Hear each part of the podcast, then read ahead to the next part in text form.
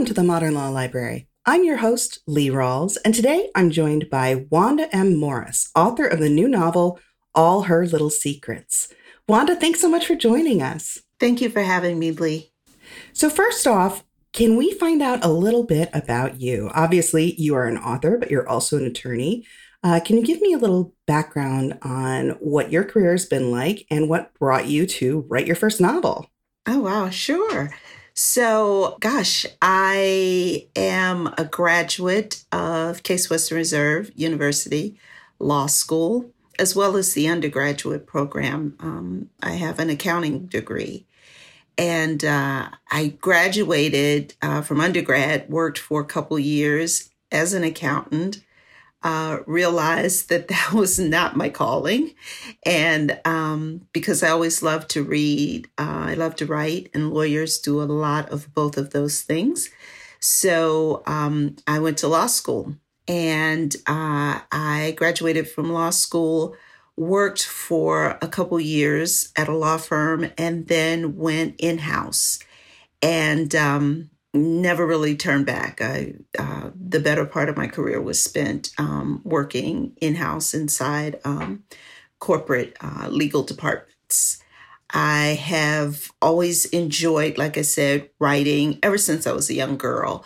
And, you know, never really conceived of becoming a writer just because I was the youngest of seven kids. So I was really encouraged to get, you know, quote unquote, a real job so that's why I, I went on to law school, but I never lost that yearning to create stories. So, gosh, 13 years ago, yeah, it was 2008, I believe. I um, finally said, you know, I had this character rambling around in my head. And I, I think I'm going to, you know, just at least put some pen to paper and see what happens. And I wrote uh, the first draft of what is now um, All Her Little Secrets. I wrote probably about 70% of the book. I didn't um, have an ending to the book. And um, then I put it away because I convinced myself that um, nobody was going to want to read a book about, you know, a middle aged black woman who, you know, worked with really awful people who did really awful things. And I also think that I just didn't think my writing was good enough.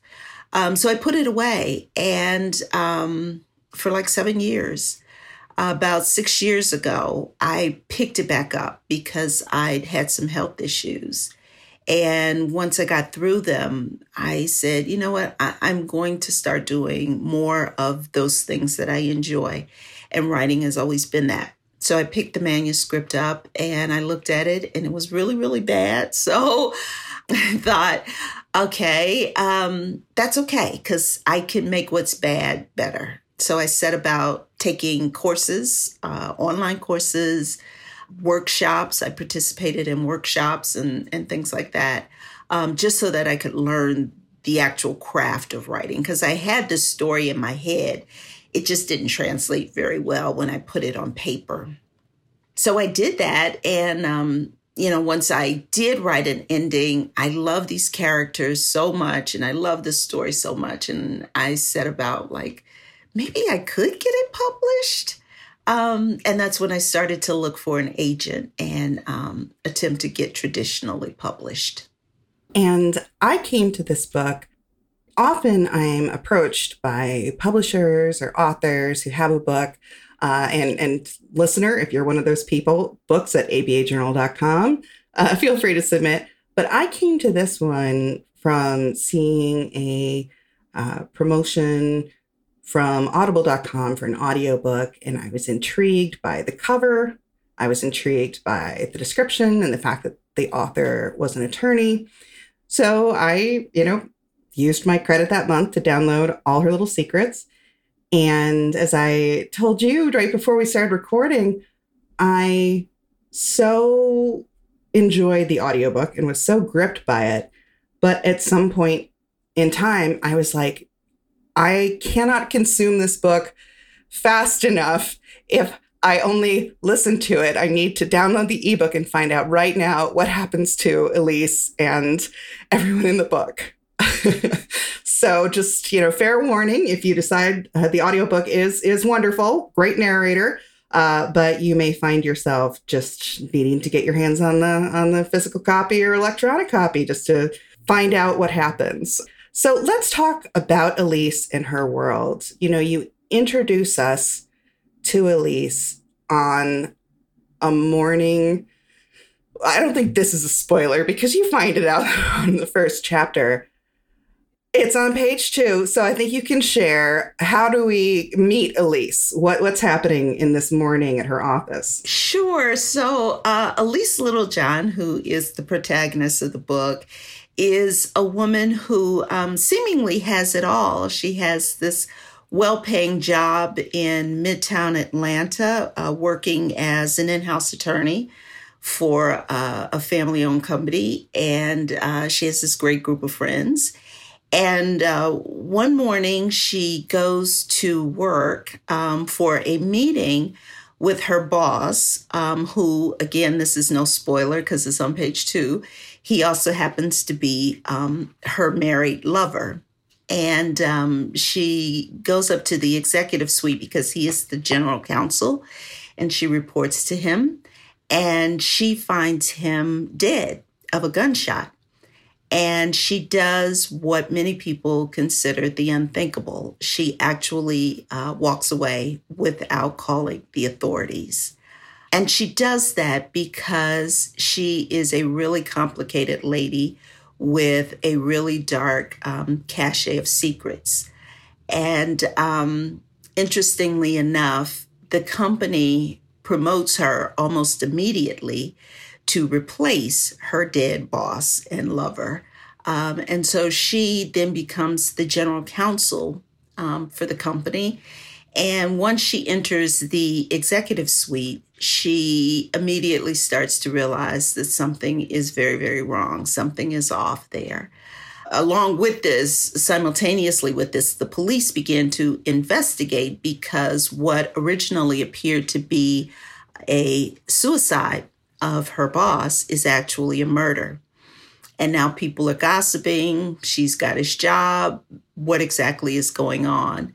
Once she uncovers um, some very shady things going on in the company, she is then placed in this really impossible dilemma um, that is both ethical and moral. Um, and so she has to race to save her brother and stop a really sinister conspiracy. And readers, I am going to spare you from spoilers. Uh, however, we do have to talk more about the story. One of the things I found so masterful is something important to know about the executive suite that Elise is walking into is it is incredibly white, uh, incredibly male. And she has these encounters, which I think probably many Black women attorneys in this area would experience these microaggressions or sometimes, you know, there's nothing micro about it. But I'm thinking of Elise attending an executive's party and she's experiencing these microaggressions and there's this undercurrent.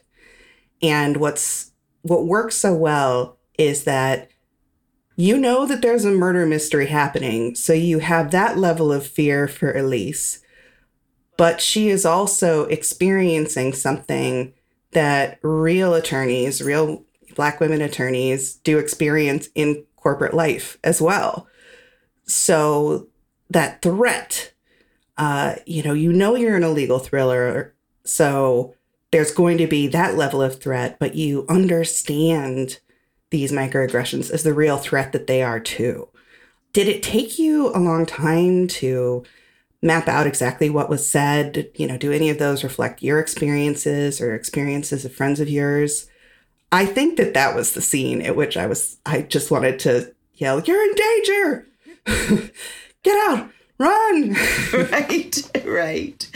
Um, yeah, so it's interesting because I was once asked did you um, set out to write about all these things like the microaggressions and the race discrimination and the the you know misogyny and the sex discrimination? Was that your intent? And i said you know actually i set out to write the story of a black woman working in corporate america in the higher echelons of the company and just trying to live her life out every day in america and what you get is what you see in this book I can't say that it's every um, Black woman or Black and Brown woman's experience, but I think that there are a lot of things in the book that resonate not only with Black and Brown women in corporate America, but I think women um,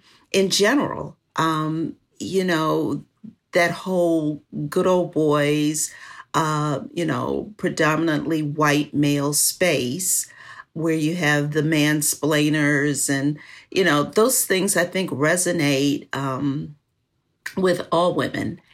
And um, you know of course the things that elise experiences um, some of them um, were in fact based on you know lived experiences that i've had in corporate america and you know sadly it still happens today. Um, despite the fact that a city like Atlanta is, you know, greater than 50% Black um, in population, there's still um, very few uh, Black women in the executive suites of uh, Fortune 500 companies.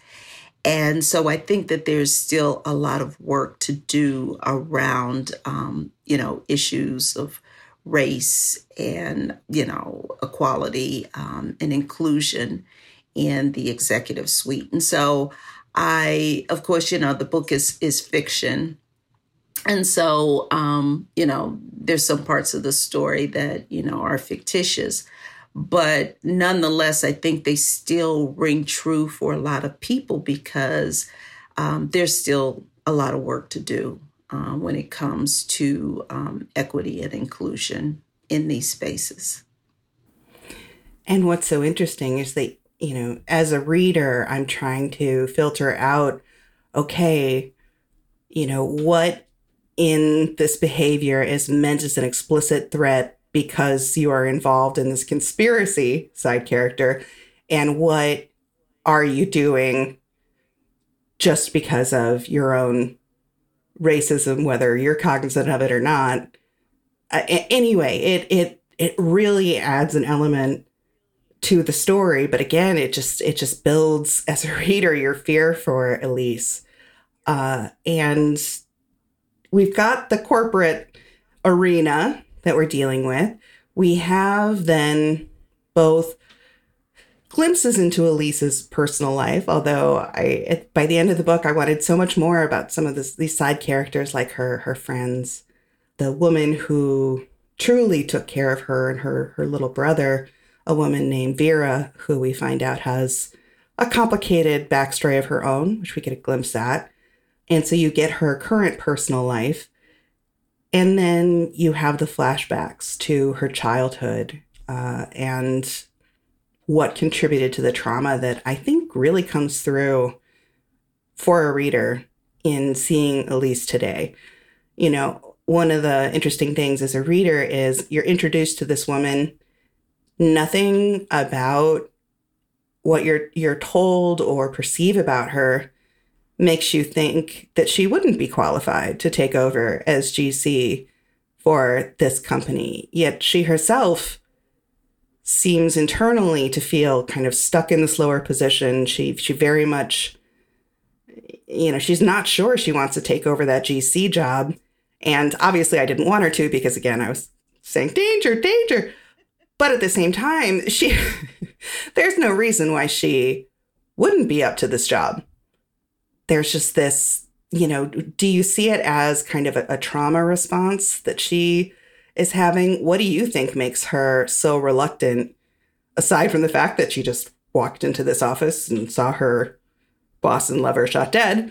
uh, would make her hesitate to t- step into the role. You're, you're absolutely right that she is more than competent and qualified to take over this role. In fact, becoming a GC had always been her dream. And I think she makes a reference to that very early on the book where she says, you know, by now I should have been, you know, the GC and, you know, had this, that, or the other. And, you know, for a number of reasons, some of which are decisions and um, mistakes of her own making, she comes into um, this role um, currently inside this corporation that she's working in.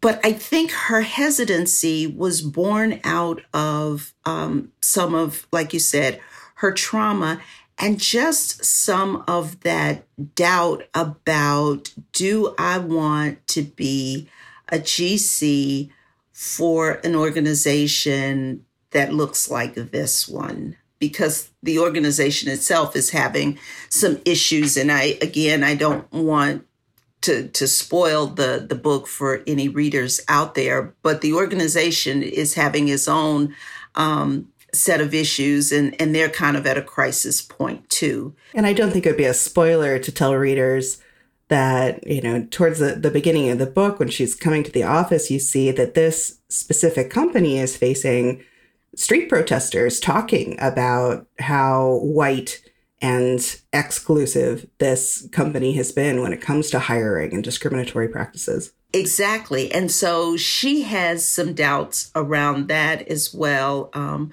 you know, she kind of, as she's driving into the parking lot, she kind of wonders, like, gosh, you know, am I, you know, working for a corporation and what would these people think if they knew that, you know, I was taking money from this organization? that has these issues around um, diversity and, and equity and inclusion. And so she's got all of that um, like like we both said at the top of this conversation, it, it, there's a lot of complications here, and that is just one of them. But she um, reluctantly takes it, and you know, who among us hasn't, you know, been in a situation, and your gut is telling you, "Don't do that." Maybe not, and you still say, "Well, you know what." maybe I will go on and do it. Because in doing it, she actually thinks, okay, they've got these issues around diversity and inclusion. Maybe my being in this space, in this executive suite, I can drive initiatives and I can help them, you know, rectify this problem. Whether that's naive of her to think, um, I think we all think, you know, maybe I can help. So she says, if they do have someone in the executive suite who has the power to make some decisions, maybe we can make this problem better. yeah, I don't think I don't think my listeners are going to be too shocked to hear that. Uh, it doesn't go as planned. Uh, I thought that the writing surrounding Elise's family and chosen family was just so gripping, and I was interested to hear you say you're the youngest of seven. Elise is actually the older sister of her brother Sam, Sammy. And, you know, much like I think any family relationship where there has been, you know, perhaps hardship and abuse that one sibling found an escape from at the cost of leaving behind the other sibling.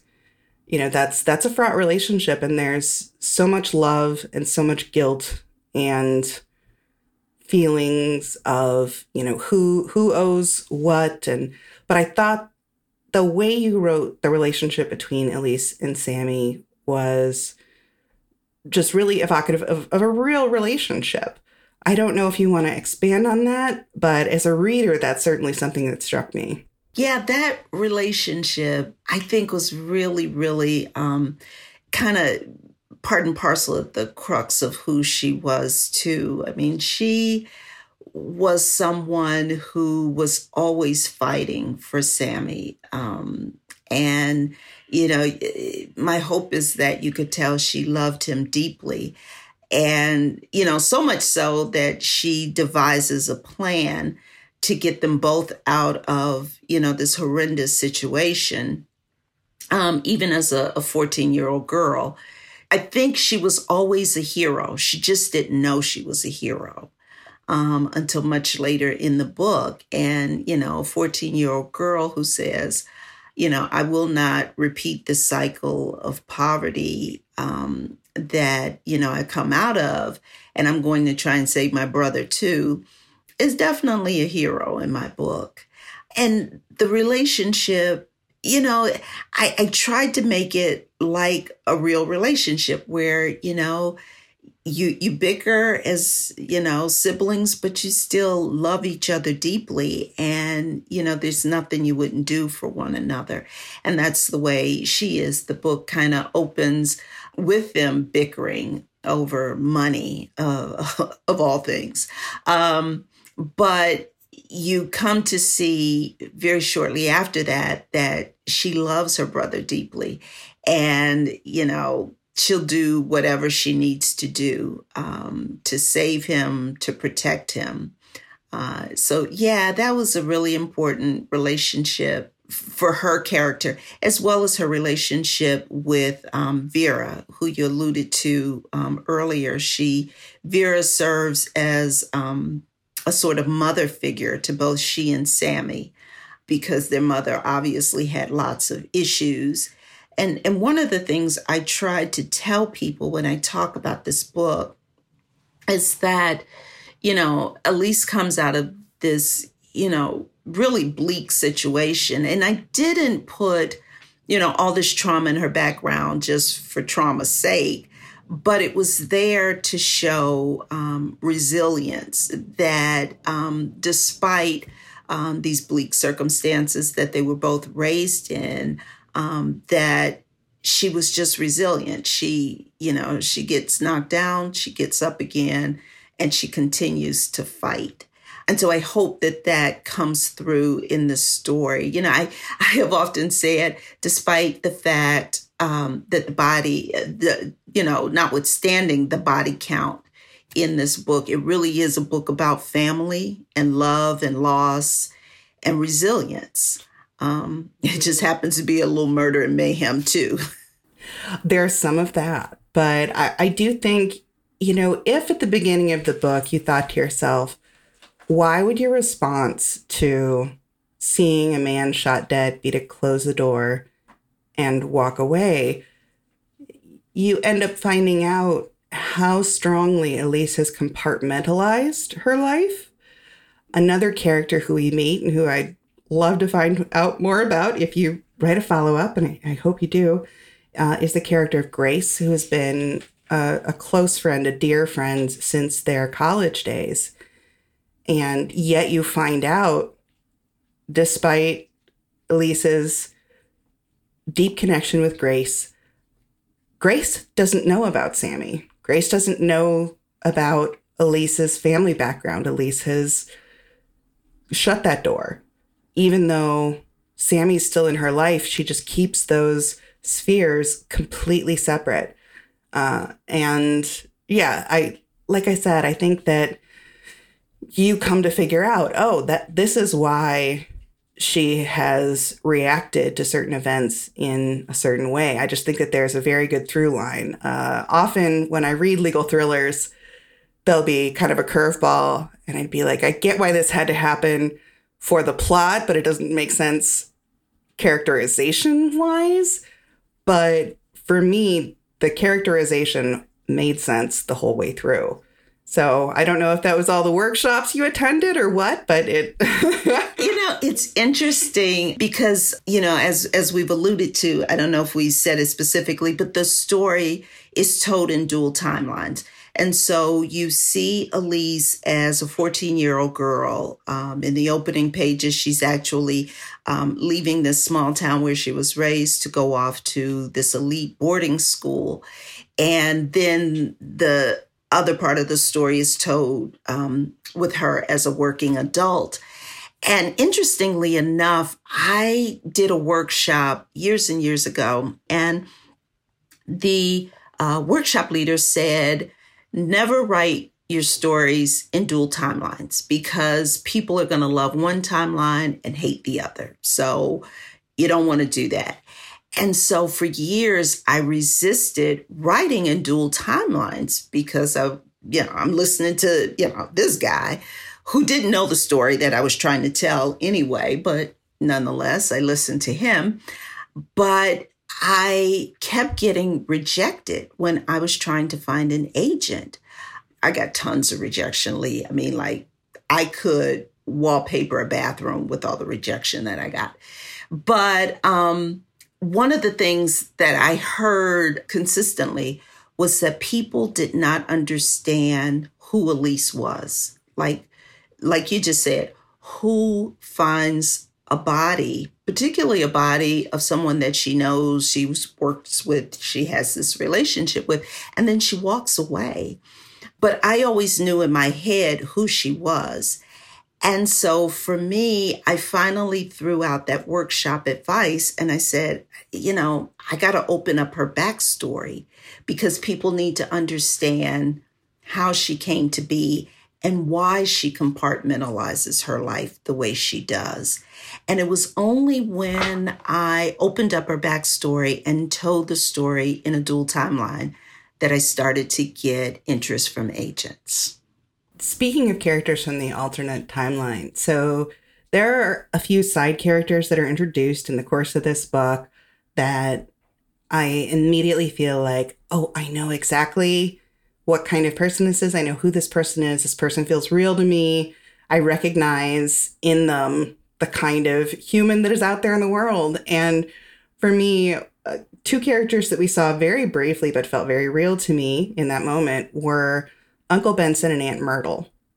Uh, and Uncle Benson is an attorney, a black attorney who comes back to Georgia. I believe it's he's still in Georgia, correct? North Carolina. Oh, he was in North Carolina. And he practices law, and the majority of his clients are um, other Black North Carolinians because he was iced out uh, of many opportunities uh, as an attorney. But I, I did feel like I knew him, and you understand why Elise, Elise saw him and realized that this was a possibility for herself to become an attorney and went on to law school. Was there anyone in your life who functioned like that, or or is this just a relationship that you came up with uh, as as an author? No, I have known um, some very very wonderful attorneys who graduated some at the top of their law school classes, um, but graduated in you know the late fifties, the sixties, where these silk stocking law firms would not hire lawyers, no matter you know what your grade point average was, no matter where you went to school, if you were Black. And many of them um, set up their practices, set up their law practices, and worked at places like the post office at night because they still had families to feed and a roof to keep over their head. But then went on to have really successful careers despite the obstacles that were placed in front of them.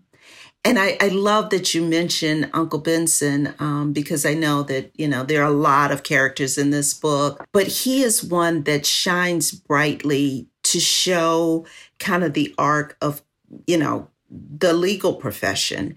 And, you know, I was writing a story about race relations. And so, if we're going to talk about race relations, particularly in the legal profession, then let's talk about all of it.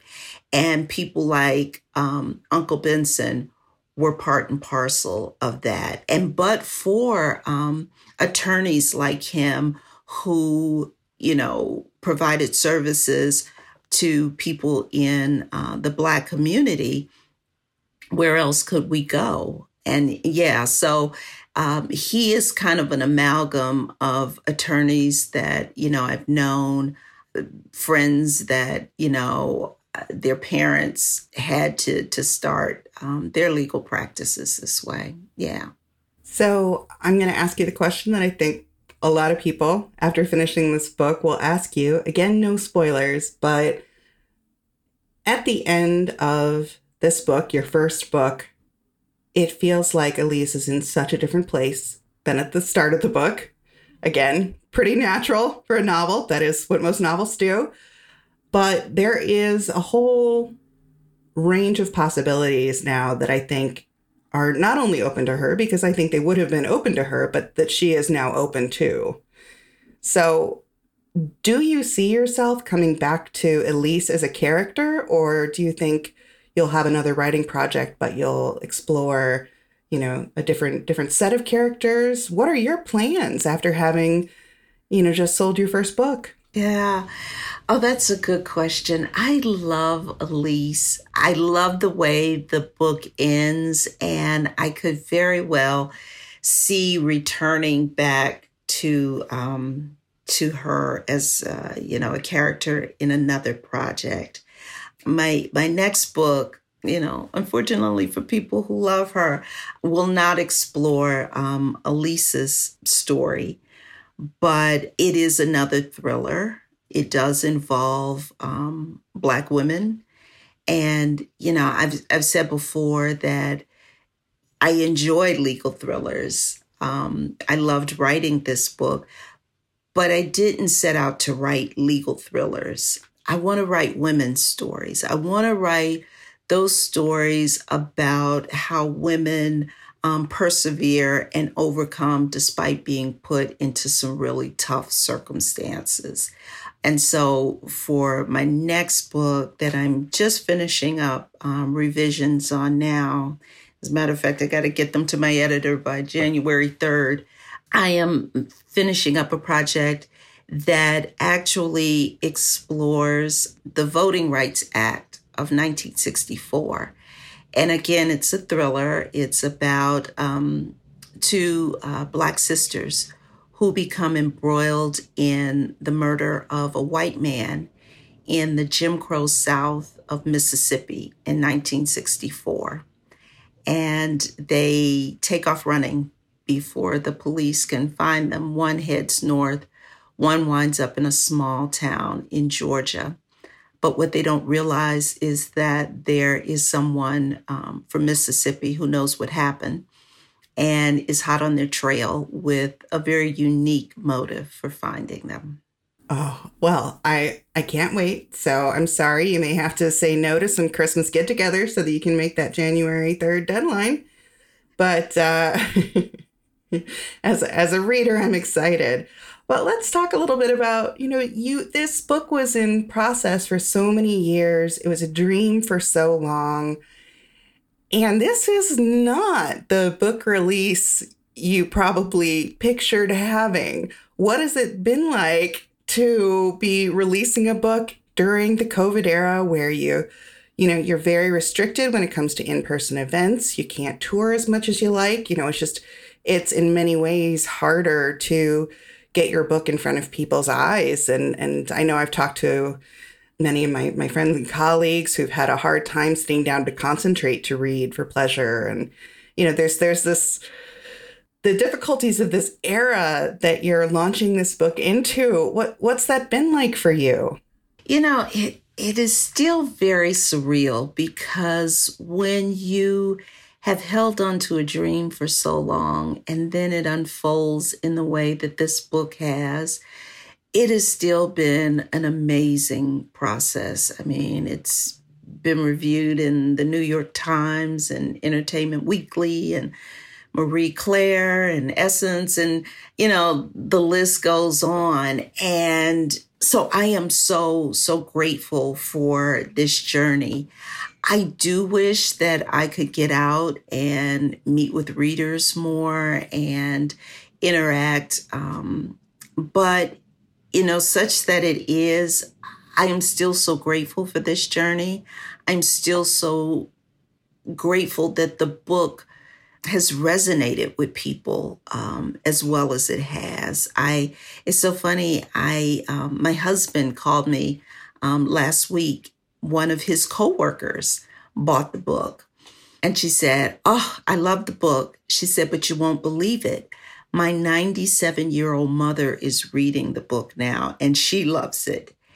and I am just like blown away. Like, what? and and she even sent us pictures of her 97 year old mother holding up my book, reading it. Like, what is even happening? It has been a phenomenally wonderful experience, um, COVID notwithstanding. Well, I'm so glad to hear that. So, as a wrap up, you know, we're looking towards 2022. Um, I think one of the messages you have for other writers out there is, you know, if it doesn't come together in a single year, that's fine. Maybe put it away for a while, come back, think about it some more. But uh, I'm going to ask you uh, for all our listeners who feel like they have a story inside them or they have a collection of pages that's at the back of their closet that they they want to turn into something. Do you have a piece of advice or a few pieces of advice for them? Sure. So I guess number one, don't do what I do. Like, if you really do have this, don't put it away for seven years like I did. But, you know, as I look back on it, I think all books come in their time because I got my um, book contract um, right on the heels of this country having gone through you know, an administration that was fraught with, um, you know, political tension. We went through Black Lives Matter. We saw George Floyd murdered. So I think publishers were then taking note like, yeah, maybe we need to, you know, help our readers understand these issues. And so my book came at a time that um, I think publishers were really receptive to the kinds of issues and themes that this book covers.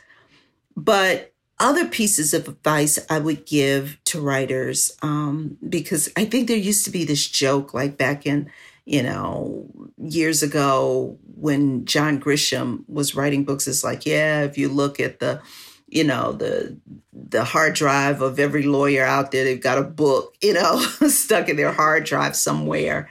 But if that is you and you have this desire to create and to write stories, don't give up.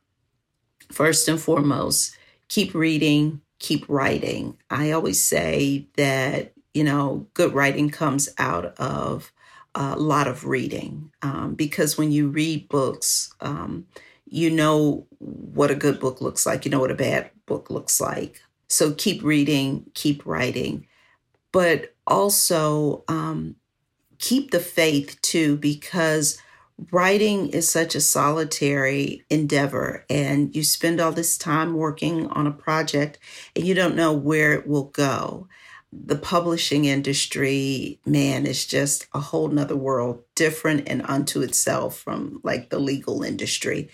And it takes a lot of pluck and perseverance. And so don't let, you know, one or two obstacles or rejection stop you. Like I said, I got enough rejection to paper walls with. But if you believe in your writing that strongly, then keep at it. Keep at it. Well, Wanda, thank you again. Listeners, this has been Wanda M. Morris, and we've been talking about her book, All Her Little Secrets. If you enjoyed this episode, please rate, review, and subscribe in your favorite podcast listening service. And if you've been gripped by a book like I was gripped by All Her Little Secrets, write to books at abajournal.com and that book may turn up in a future episode.